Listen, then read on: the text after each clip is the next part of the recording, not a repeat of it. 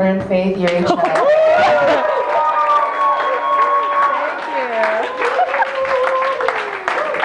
Reverend. That's hot. All right. Okay. Um, all right, here we go. It's an honor for me to be here. I turned it on, I think, right? Okay, so I have like two mics on me. It's like crazy. Okay. Um, yeah, it's an honor for me to be here. Uh, it was, I recognize a lot of faces, and you know, it's kind of crazy that so many circles are gathered here today, and I have a lot to thank for pursuit for doing that. You know, for really uniting the region, uniting so many ministries, uniting so many churches. It's so funny because the moment I walked in, you know, I saw people from this circle, that circle. I'm like, oh, I remember you from that conference or this revival. And I think it's so special when everyone can all agree to gather for one reason, which is to pray, you know? Um, so, yeah, I'm really honored to be here. And hopefully, my husband and my kids will make it here later today. But let's start. Um, I just really feel like the first thing we got to do is just welcome the Holy Spirit. So, can you just join me on that? You know, um, yeah, I just felt like as I was asking God, okay, how do you how do you want to go about this? How do you want to do this? And I just felt Him tell me, can you just make it about me first? You know? And I feel like already, I mean, there's already glory hunters in this room. Like I could tell, like you guys are already here hungry. So getting to that point is not a problem. Let's just really just acknowledge Him. Thank you, Holy Spirit. Yeah. Just magnify Him. Just marvel at Him. Allow yourself to feel Him, the weight. The weight is here.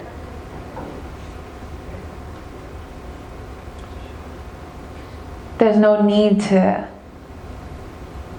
beg for the presence of someone that's already here, but it's to acknowledge, to magnify. Allow your whatever it is that may have burdened you this morning, allow it to just disappear. And allow the King to be at the center of your attention. Thank you, Jesus. Jesus, we enthrone you. We magnify you.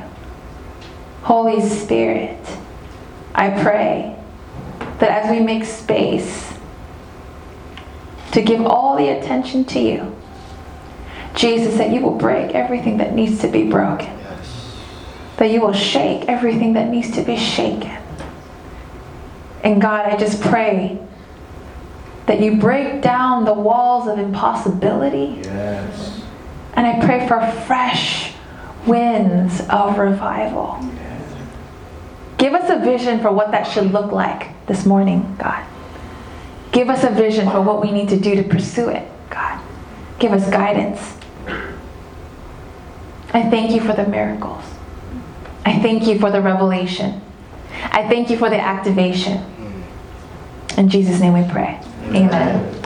Um, although these days I feel like I'm more. Um, like i mean people know me as like the honor summit pastor so female empowerment and so on and so forth but if you've known me long enough um, like funny story uh, pastor will who's also a speaker for this conference he and i go back like way back i've known him since he was 15 uh, BC, before Christ, you know? And I mean, so if you've known me long enough, and we have a lot of stories together, him and I. Um, but yeah, I've always been so hungry for the move of God. You know, I, I grew up with a spiritual father that always talked about revival. And so, for so long as a child, you know, starting from around 15 to 16 years old, I mean, I've been seeking miracles.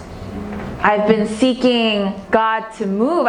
Because I, I always felt like, okay, if God moves, then we should feel it, right? Like we should see it, we should experience it, things should change, right? And so I've been seeking that as a as a child, you know, and I but it was to the point that when it didn't happen, I genuinely felt so rejected by God. You know, I mean, I I went at it. I remember um, uh, there was a time. I think it was around during 2008. There was a big outpouring in Florida, the Lakeland outpouring and revival. I remember.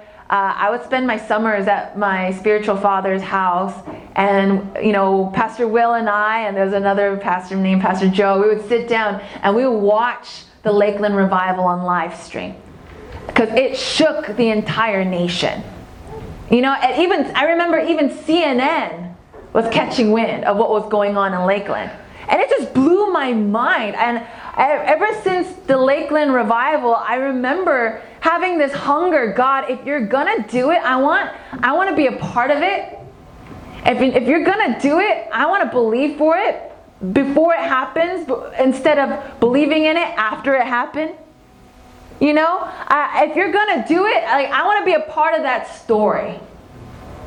I want to be able to say at the end of my days that God moved through me, not despite me. You know what I mean? And so I, uh, I remember I was like, I was a glory hunter. I mean, as in, like, I was looking for the miracles. I remember my friends and I, like, someone needed contact solution, and we went to Walmart, and it took like we had like a 30 minute delay because people were trying to like um, have words of knowledge, like I saw a black cast. Oh, a woman with the black cast. And, you know what I mean? Like, and like we'd be at someone's graduation, be like, and we'd be like, "Where's Jonathan? Where's Jonathan?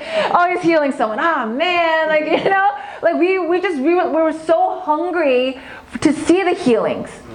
Because we felt like if you see the movements, like if, if you see all these things, and that means, you know, God heard you and like there's revival. You know? And so, I mean, there was always this question okay, what does revival look like? Is it always signs, miracles, and, and wonders? You know, like what is what are we really praying for? That we're hungry for? You know, we're generally Korean American here, and we all have the same prayer culture. You know what I'm saying? You know, when you go to like ATS or any seminary, they always they point out the Koreans, you and your prayer meetings. you know what I'm saying? Like, you know, like, ah, ah, ah, you don't even know why you're screaming. You're crying and you don't know why you're crying. You know, when I was young, when I was about like, you know, 14, 15, I thought when God moved, revival meant you cried a lot. When I was around like 21, 22, I thought revival meant that there was lots of healings. So, but as the years went by, I'm in my 30s now. I'm not going to say how into my 30s, but I am in my 30s. You know, I am a mama of four. And I'm at a place in my life where I have had to reassess and assess okay, what are we pining for? Yeah. Like, what are we crying out for? Like, what's the goal here? You know, I remember one of the most pivotal moments in my life. I actually met with a prophetess and I was like, she was super like secretive, and I don't know, she had some secret society thing, not a cult, but like was, she was like one of those like legit prophetesses. You know what I'm saying? Like she had an extra phone for her prophetic ministry. It was really weird. I know, right? It was like it was like crazy weird. But you know, I mean, through people that I trusted. They're like, she's legit. She has a prophetic ministry over her life. I want you to meet with her. So I sat down with her, and the first thing she held my hand and she looked at me and she's like, she said, You're looking for the miracles. But the greatest miracle of all is living in his presence. Wow. But that's not what I wanted to hear, though. I know in this context you're like, hey, you know, but when, when I'm, but as somebody that really want to break through in my healing ministry and my prophetic ministry, I was like, what? So what? I do more quiet times? Like, what do you, know, like, what's the bottom line here? Like, that to me did not sound appealing. But she just looked at me and she's like, you know, live with him minute by minute. I'm like, what? You know, that doesn't sound like revival to me. That sounds like a Devo curriculum. you know what I'm saying? Like, but that really um, pivoted me in my search for God's move. Because I realized if you want an encounter, then you could ask for miracles. But if you want a revival, you need to host the presence. that's good. You know what I'm saying? I have lived in so many states, have been to so many churches, And I'm not saying I'm popular, it's just I moved around a lot. My dad was a businessman. You know, I kept on getting married and pregnant, and I just eventually I just moved around a lot. And I've seen revival hit many places. But when I say revival, I mean encounters. But revival is, in, is a move of God that stays. That's a revival. If you want an encounter, ask for miracles. If you want a revival, ask for God. Wow. You know? And I realized this prophetess was saying something to me that I needed to hear. I was seeking the encounters, but I wasn't appreciating his presence. You know? It's like trying to be friends with someone just because you get more Instagram follows. You know, it like makes no sense. If you want the things of somebody else, you need to have a genuine relationship. Yeah, that's right. And knowing how to host someone is very different than just inviting someone. You know, it's funny. Uh, Bethany people know this, but I have a. a no. you know? Y'all know who it is. I'm not going to say who it is right here, but um, it's not like he's not really my roommate. It's just there's somebody from our church who you know needed a temporary place to stay. My husband decided it's a good idea to open up our living room. One, you know, and we all know it's temporary. I got four kids and a dog. You know, like there's no space in my house. But you know, my husband's like, oh, we should let him stay. You know, just it's temporary. We all know it's temporary. We all, you know, we all know. He knows. I know, right? right? right? And so we're like, oh, you could sleep in our living room. Like, it's all good, you know? But it's so funny because one day I, I, went downstairs. I'm like, yo, where's your mattress? Because it was in the living room. He's like, yeah, I'm sleeping in the garage now. I'm like, why are you sleeping in the garage though? And he's like, uh, I think your dog's been peeing on my bed. but you see, okay, here's the thing. if this son of God, if this, if this man of God, if I knew this man of God was gonna live with me for an extended period of time, we would open up a room. We'd have made space to host him for an extended period of time. Do you guys get what I'm saying? But we knew it was just a moment. So we didn't make space. Really, he literally put his mattress in the middle of our living room, and our dog got in his way, and he had to go. He literally sleeps in our garage now. You know, you know, and it's. But we are like that with God all the time. We're just asking for encounters, but we make no space for God. Good. You know, I've been reading the Gospels recently, and you know what blew my mind? I've been on Matthew, and there's a word that keeps striking my heart. There's a word that keeps coming up that keeps striking my heart, and it's a word withdrew. It actually happens the most in the Gospels. Wow. And majority of time in reference to Jesus. That Jesus withdrew. And the more I kept seeing that word, it really started to bother me. Because I think sometimes we think that, you know, like, oh, God has no feelings and he has no, you know, like, even if we reject him, he'll stay with me. Aren't uh, like, you know, like, we love singing about that. Oh, you know, he'll leave the 99 for the one. He'll chase me down. He'll find me. He'll hunt me. He'll rule me. He'll romance me. Like, we love those kind of things. But you know, when you look at this at the gospel, Jesus never like forced himself on anyone. He was able to withdraw. And that blew my mind. And I looked it up. Just bear with me here. All the times that he withdrew in any way.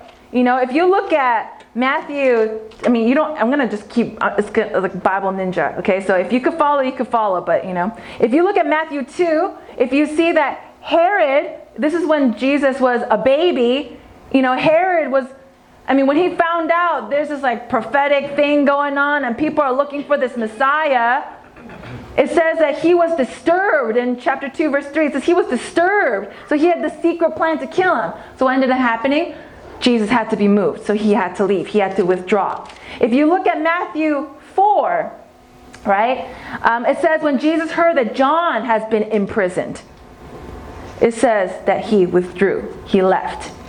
If you look at Matthew 8, even though he casted out the demons, when the people of the region of Gadarenes, Gadarenes, Gadarenes, you know, Gatorade, eh, Gadarenes, you know, when the pigs, like when they saw the demons get into the pigs and they saw all that, they told him to leave and he left.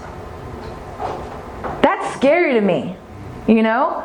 And then it says in Matthew 12 that when he found out that, you know, in verse 15, aware of this, and what was Jesus aware of? That the Pharisees were trying to kill him. They didn't like what he was doing. It says he withdrew from that place.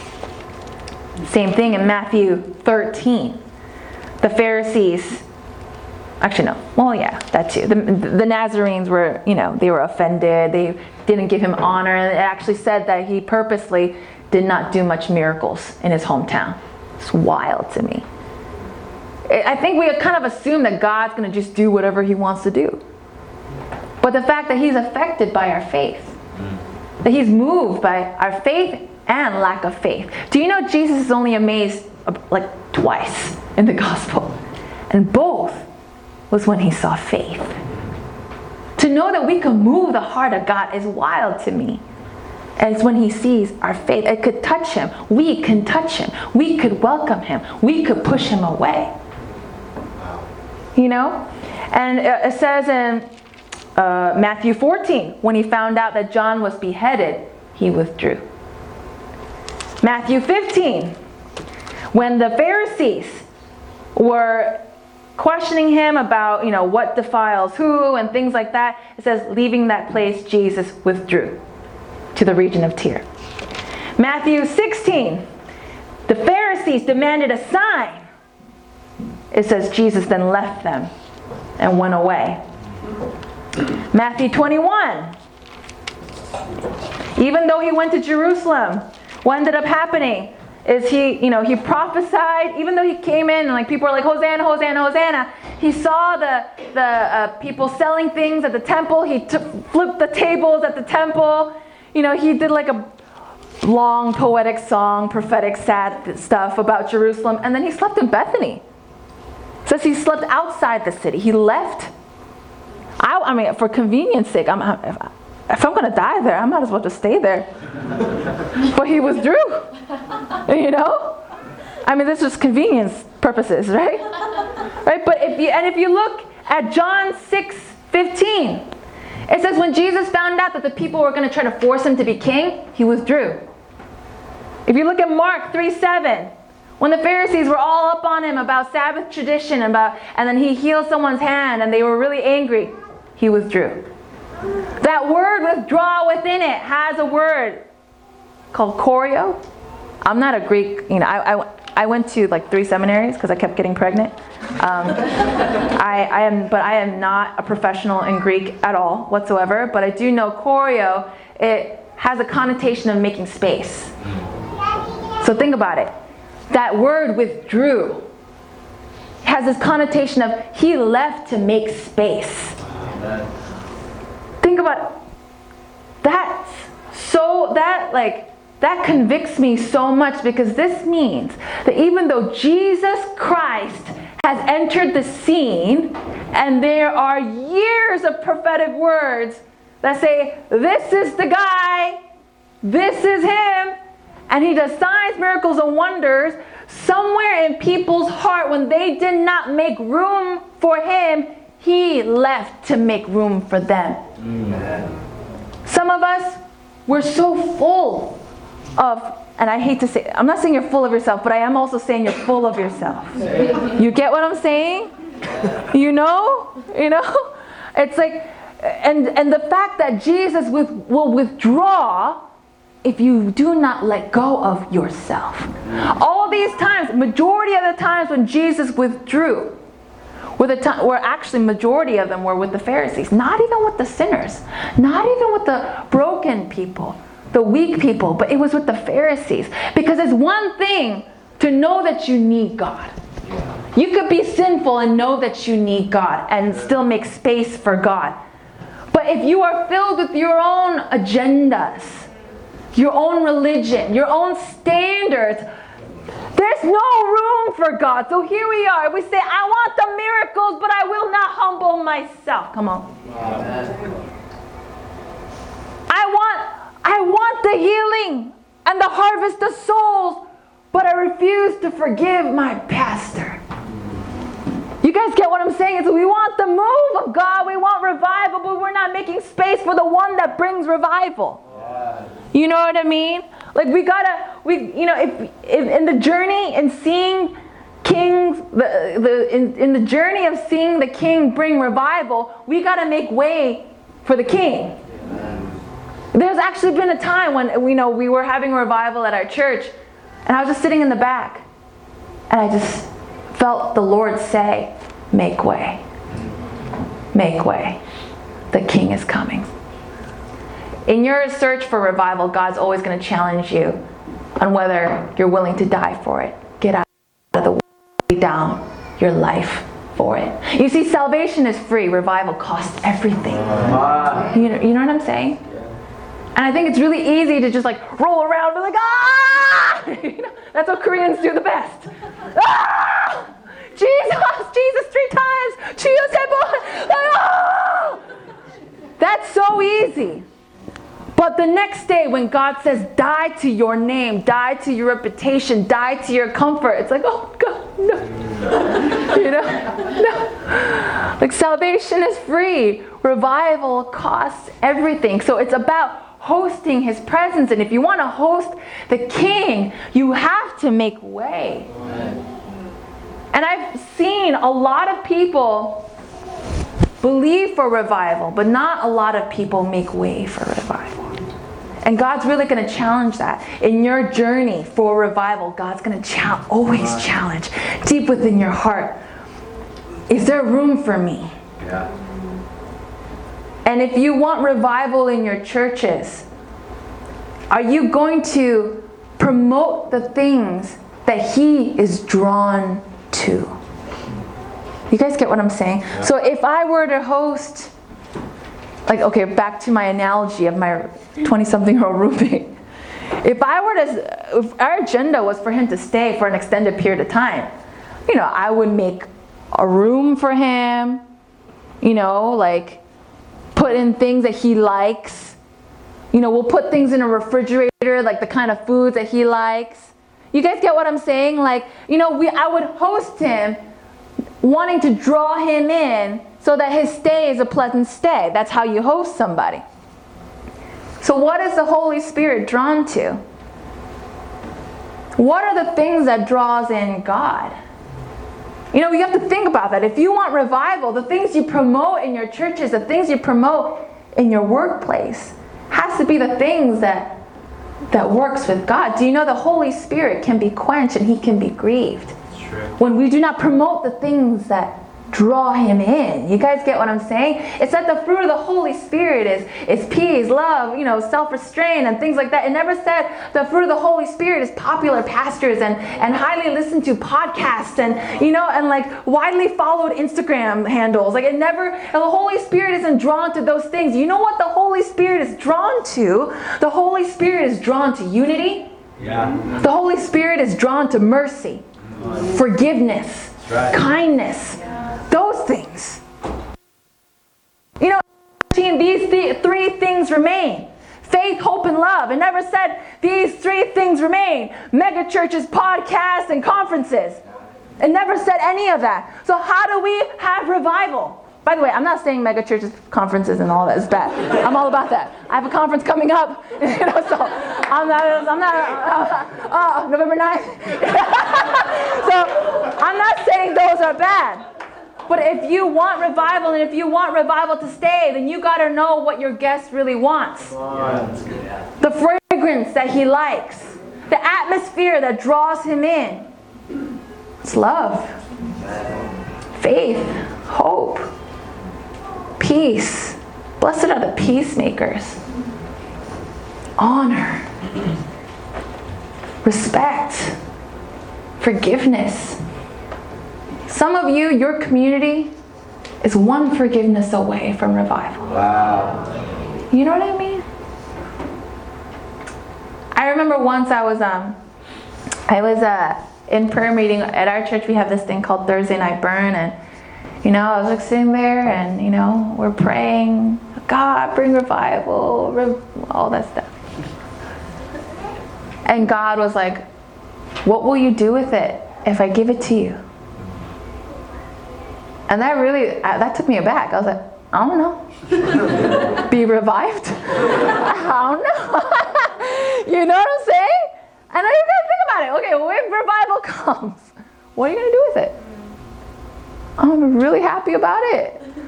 It's the story it. you know? Like, I don't know.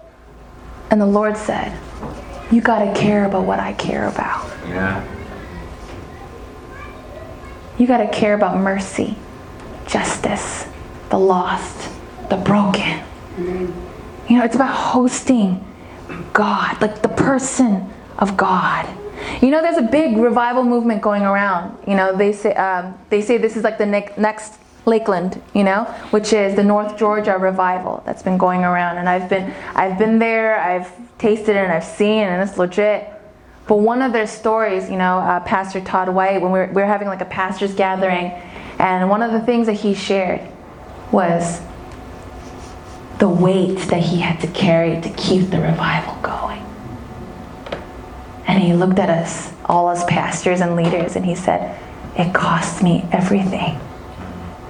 There was an issue with, um, and this is like, I mean, he, he widely shared it, so everyone knows, but there was actually, um, in the heat of, well, as revival start, was starting to come, his church, and there was another, there was another church, those leaders, they had issues, you know, um, and there was like, years of issues. I don't, to be honest, I wasn't listening too much into the details, but you know, I mean, there was issues, and the Lord said, "I want you to take your building fund from your church, and I want you to go to His church to help renovate His church." Wow. And so they did. And he said, actually, because they were like really excited about it in a way, like they knew this was God, and even though it's painful, they knew it was God. So they had someone bring a video camera to video record the whole thing, you know, to kind of, it's a poignant moment, you know? It's a lot of money too, so you better record it, right? And he said, actually, as they walked into the building, somehow, even though the person was recording and he didn't press any weird buttons, the recording just stopped. And he said, as they gave the money, it was such a holy moment. And it just sparked another wave in that revival. Forgiveness, humility, dying to yourself to bring unity. It's painful. Money. Whew, that's painful. You know, when God he talks about your money, I mean that's painful. But how much are you willing to lay down your life for revival to stay, to, to host the presence? God is so drawn to humility, the humble place.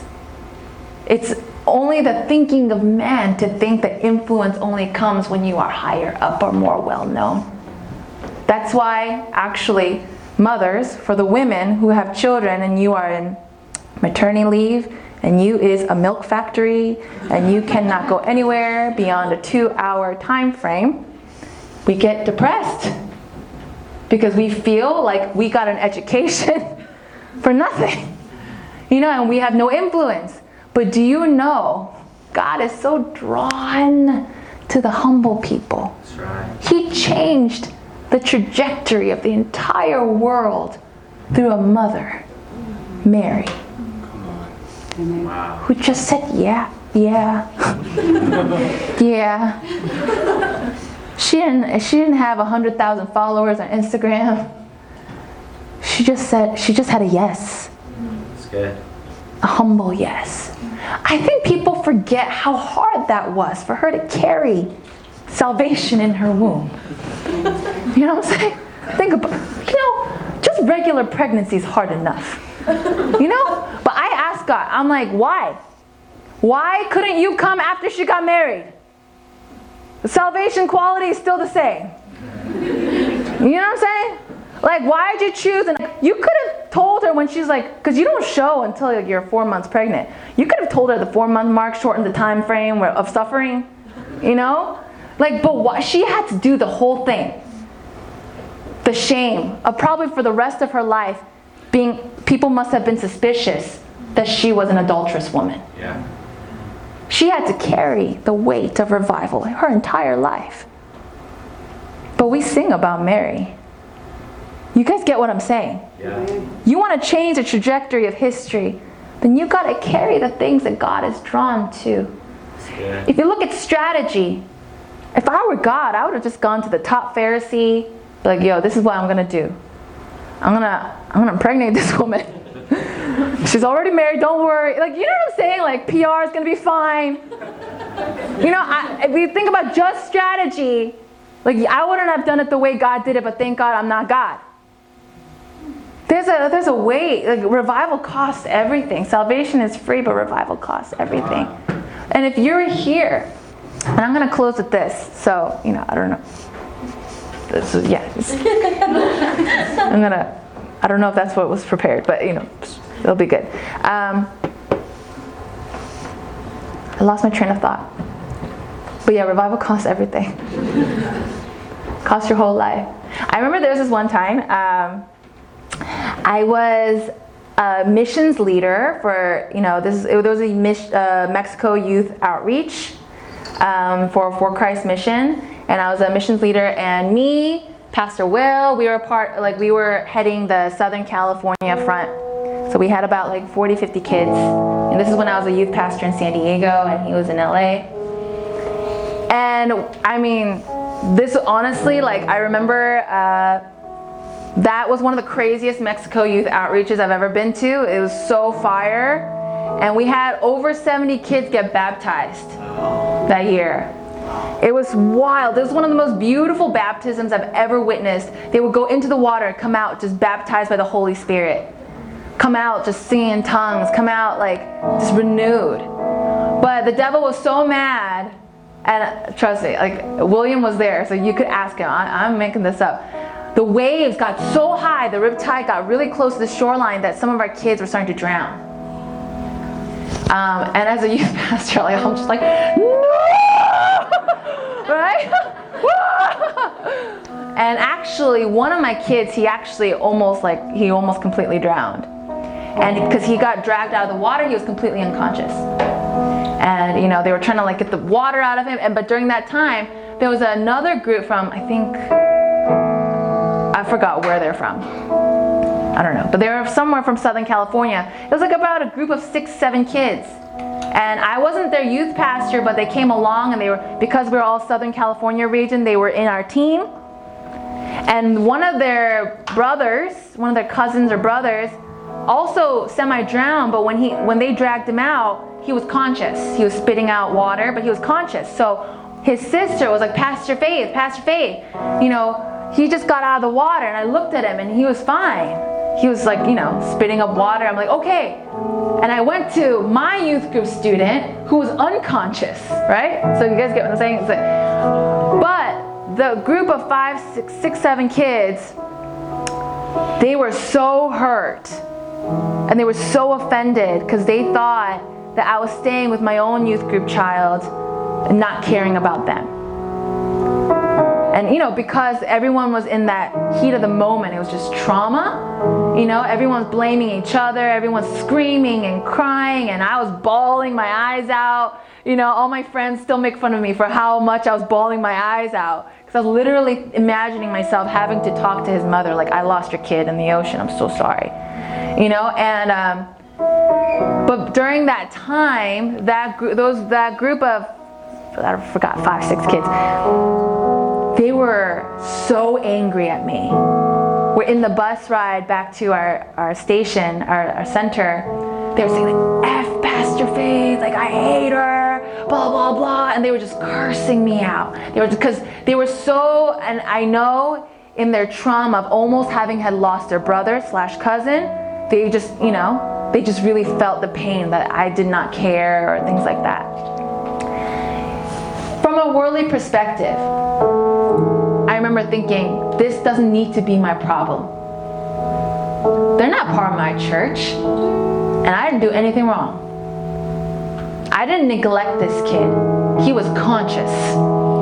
But my my other kid was unconscious, you know? And so in my head, I thought, I didn't do anything wrong. But I looked at those kids that were here without their, in a foreign country nonetheless, without their pastor, without their family, who are all crying and angry. And God said, Is, is your name worth it? Because these kids are going to go back to their youth groups, their churches.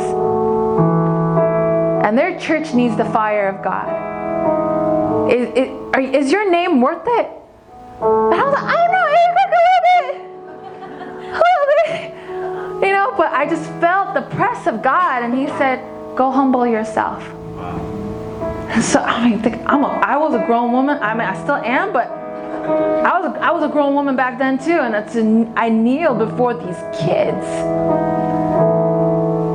But even though I knew that I didn't need to, I knew I wanted revival more. Yeah. And what drew the presence of God wasn't my strategy or pride. It was my humility, my choice to die. Remember, I got down on my knees and I looked at them and I said, I am so sorry that you felt this way from me. I did not mean to, but you're right. As a leader, I should have been more aware of what you guys needed. And I'm so sorry. And you know, as kids, they're like, ah, sure, fine, blah, you know? right? But that night, we had a revival service, right? I mean, for those of you that go to MYO, you know how this is. Like kids are dropping like pins, you know, like right. But as as the fire of God was moving in the sanctuary, I saw those kids in the back, and you know how it is. Like there's so much movement everywhere, but they're like. and I knew in that moment, their revival has nothing to do with me, in a sense. You know what I'm saying? I could have just been like, I'll forget it. I did my part. God, I did it. I'm fine. You know, like they don't want to pray. That's their problem. You know.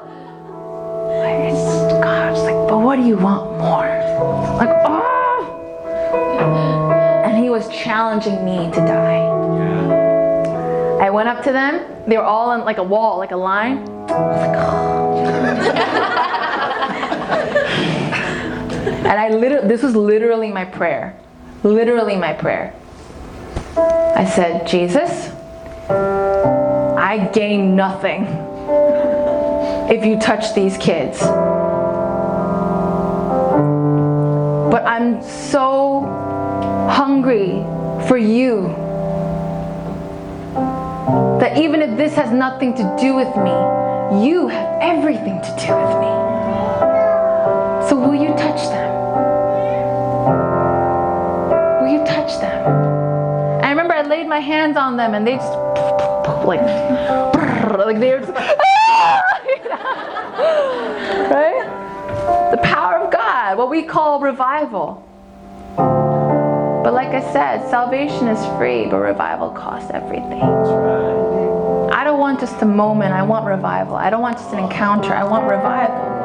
And if I want revival, I need to host the one who lives in me. And if he calls me to die, then let me die. If he calls me to humble myself, then let me humble myself. To be misunderstood. Because let me tell you, if you live for Jesus, you will be misunderstood. You will be. You will be. And you will lose some. You will lose some. But what you gain is the presence of God. Do you know? I spent about six years making children. You know?